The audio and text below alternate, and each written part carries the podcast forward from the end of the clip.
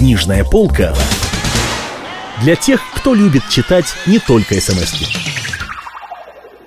Марк Твен. Приключения Тома Сойера. Читает Стас Бабицкий. Глава 17. Около полуночи Джо проснулся и разбудил остальных.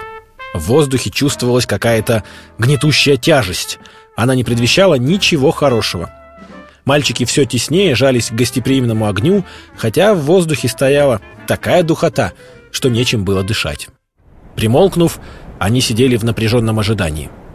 Все, чего не мог осветить костер, поглощала черная тьма. Вдруг дрожащая вспышка на один миг слабо осветила листву и тут же погасла. За ней блеснула другая, немножечко ярче. Потом еще одна, потом негромко вздохнули и словно застонали верхушки деревьев. Мальчики ощутили мимолетное дыхание на своих щеках и вздрогнули, вообразив, что это пролетел мимо дух ночи. Все стихло.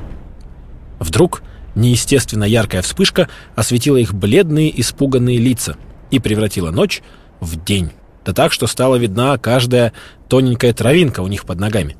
Глухо зарокотал гром, прокатился по всему небу сверху вниз и затерялся где-то в отдалении, сердито ворча. Струя холодного воздуха обдала мальчиков, зашелестела листвой и засыпала хлопьями золы землю вокруг костра.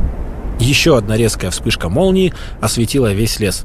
И сразу раздался такой грохот, что вершины деревьев словно раскололись у мальчиков над головой.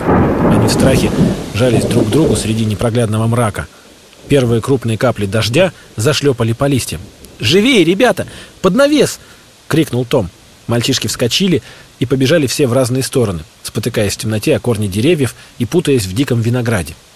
Ослепительно сверкала молния, грохотали раскаты грома, и вдруг хлынул проливной дождь, и поднявшийся ураган погнал его по земле полосой. Мальчики что-то кричали друг другу, но рев ветра и раскаты грома совсем заглушали их голоса.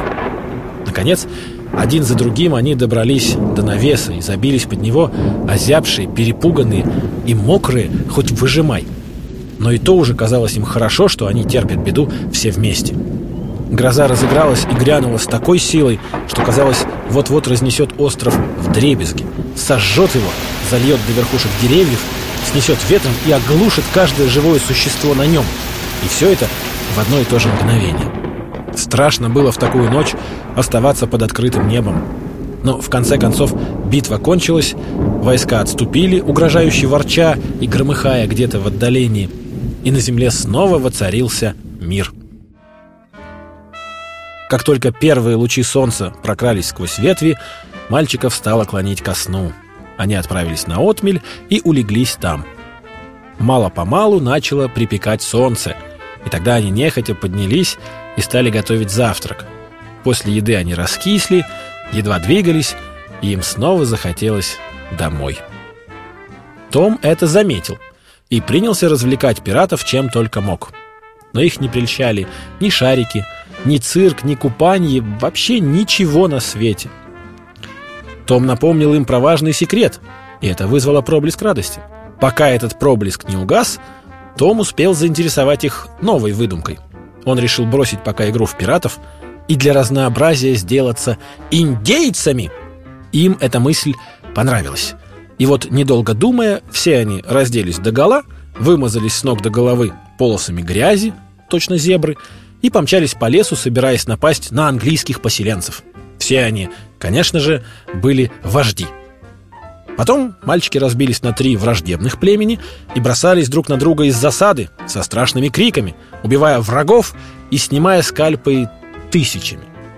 День выдался кровопролитный, а значит очень удачный. Они собрались в лагере к ужину, голодные и веселые. Но тут возникло затруднение.